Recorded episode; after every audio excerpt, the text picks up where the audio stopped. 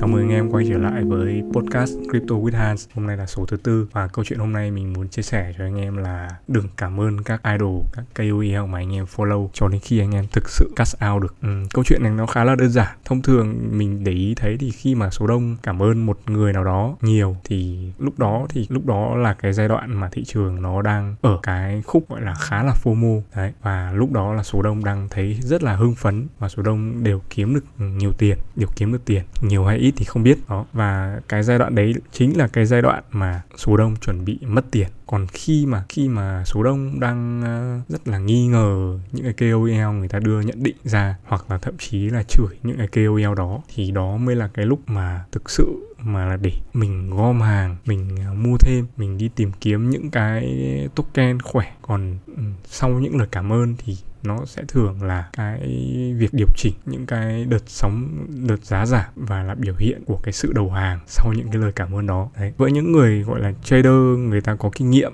những KOL người ta có rất là nhiều follow ví dụ như vài trăm nghìn follow chẳng hạn thì có thể những cái lời cảm ơn đó của số đông nó sẽ là cái tín hiệu để người ta bắt đầu chốt lời. Bởi vì trong đầu tư thì thường người ta thường nói là ừ, chúng ta hãy mua khi mà sự sợ hãi lên cao và bán khi mà sự tham lam sự tham lam làm đến. Và với mình thì hay là với bất kỳ anh em nào mà đang tham gia đầu tư cho cái mảng crypto này hay là cả những cái mảng khác thì cái này nó là một cái vòng lặp liên tục. Sự tham lam và sự sợ hãi. Khi mà sự tham lam đến thì sẽ có rất là nhiều người cảm ơn. Khi mà sự sợ hãi thì sẽ có rất là nhiều người chửi, nhiều người nghi ngờ, nhiều người khóc. Và quá trình này nó sẽ liên tục lặp đi lặp lại cho đến cho đến khi mà số đông phá sản. Đó, podcast hôm nay thì chỉ có thế thôi.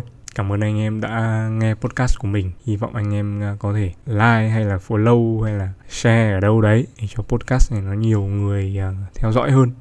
Ok, thank you anh em.